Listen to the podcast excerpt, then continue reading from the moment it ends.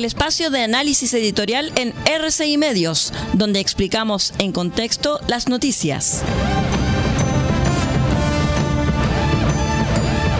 Estos son los tiempos que corren.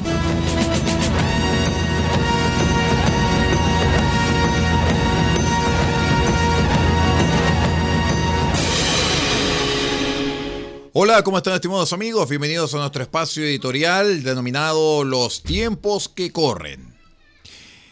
En diciembre pasado, con el fallo del caso Silala, Chile y Bolivia pusieron fin a casi 10 años de litigio ante la Corte Internacional de Justicia. Un decenio en el que dos sentencias de este alto tribunal beneficiaron a Chile, donde la primera señaló de modo categórico que nuestro país no tiene obligación alguna de negociar con Bolivia una salida soberana al mar, y la segunda dio cuenta de una convergencia de posiciones de las partes sobre la mayoría de los puntos disputados en relación al curso de agua compartido. Pero, ¿pusieron estos fallos un verdadero fin a ambos temas? En los hechos, la respuesta a esa pregunta es negativa. La conducta de nuestro país vecino ha demostrado que participó de estos procesos a fin de utilizar el trabajo de la Corte con fines de política interna, sin intención verdadera de respetar los resultados. Por eso, las sensaciones de un eterno día de la marmota, aquel que se repite una y otra vez sin terminar. Además, como es sabido, Chile es un recurso discursivo usado por la administración del país altiplánico cada vez que las cosas le van mal. ¿Y qué tan mal van las cosas en la actualidad? Pues bastante. El panorama económico y político es simplemente desolador. En lo económico, Bolivia sufre un déficit fiscal severo. El país ha pasado de exportar hidrocarburos a importarlos, entre otros factores, por falta de inversión en exploración.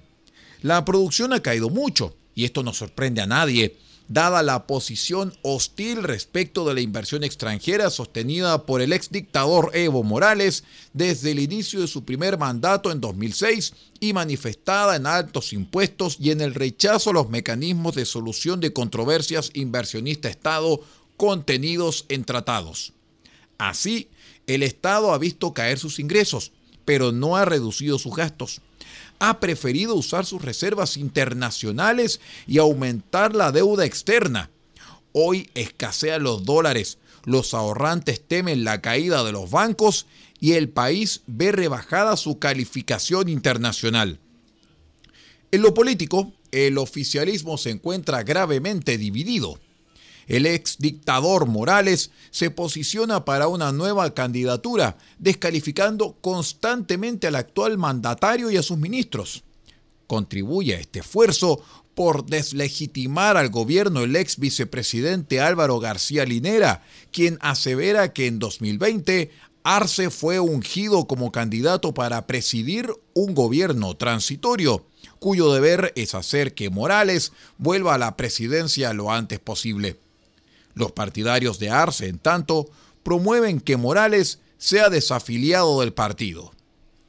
La oposición boliviana, por otro lado, se encuentra denunciando la violación de derechos humanos en el país ante instituciones internacionales, destacando la prisión preventiva desde diciembre pasado del gobernador de Santa Cruz y principal líder del sector, Luis Fernando Camacho, al cual se le acusa de terrorismo, la prisión de la exmandataria Yanine Áñez, sentenciada a 10 años por supuesto incumplimiento de deberes constitucionales, y la de cientos y cientos de personas que consideran como presos políticos, privados de libertad por una justicia que caracterizan como sometida al mandato político imperante. Esta descomposición política y el sombrío panorama económico están detrás del cambio de la retórica del gobierno boliviano respecto de Chile, explicitado en la reciente celebración del denominado Día del Mar. La reiteración discreta de la aspiración histórica de los últimos años ha dado paso al chantaje, oferta de diálogo sobre el problema de los migrantes que cruzan desde Bolivia hacia Chile a cambio de que Chile acepte negociar acerca de un acceso soberano al mar. Al mismo tiempo, varios personeros del gobierno de Arce han dicho que el fallo de la Corte de la Haya no ha puesto punto final a la reivindicación boliviana, que el pueblo boliviano tiene un derecho imprescriptible a una salida soberana al mar, a pesar que la Corte estableció que no hay un deber alguno para Chile que sería espejo de tal derecho si es que éste existiese, y que Chile incumple obligaciones mediante medidas unilaterales que obstaculizan el comercio exterior boliviano cuando en realidad Chile invierte en facilitarlo. Arce aprovechó la efeméride para plantear a Chile una agenda de siete puntos y así orientar el contacto bilateral, manifestando esperanza de una respuesta favorable. Estos puntos son Mar para Bolivia, Tratado de 1904, puertos chilenos, litio, migración, lucha contra el contrabando y desmantelamiento de los canales del Silala, mismos que Bolivia ante la Haya planteaba que debía pagársele por no desmantelar. Ojo, Chile siempre ha sostenido que Bolivia es libre de hacerlo. Sin embargo, si la historia de las relaciones bilaterales sirviese de guía, las conversaciones entre ambos países no están bien aspectadas. Con un país abrumado por una crisis financiera y un partido gobernante dividido, la tentación de recurrir a Chile como señuelo para galvanizar apoyo en torno a un presidente débil es demasiado grande. Por lo tanto, Políticamente es improbable que Arce acceda a dejar fuera de la agenda lo relacionado al mar y se concentre en temas como migración o narcotráfico. No sería bien visto por su sector, naturalmente. Además, sin conversación sobre el mar de por medio, el interés del actual gobierno boliviano en asumir responsabilidades como país de tránsito migratorio será bajo. Un eventual restablecimiento de relaciones diplomáticas formales en este sentido tampoco haría mucha diferencia que digamos.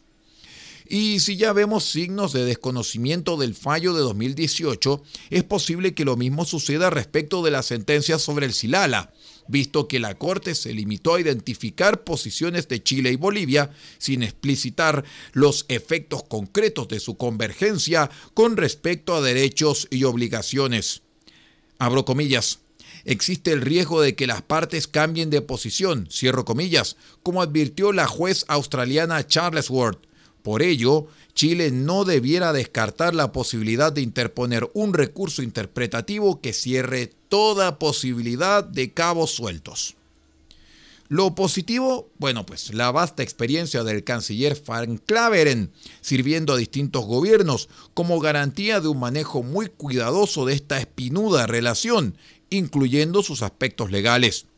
Ojalá su excelencia y sus asesores, además del gabinete en pleno y el poder legislativo, presten a su experto consejo toda la atención posible. Que tenga un lindo día. Hemos presentado el espacio de análisis editorial en RCI Medios, donde explicamos en contexto las noticias. Hasta aquí llegan los tiempos que corren. Hasta una próxima oportunidad.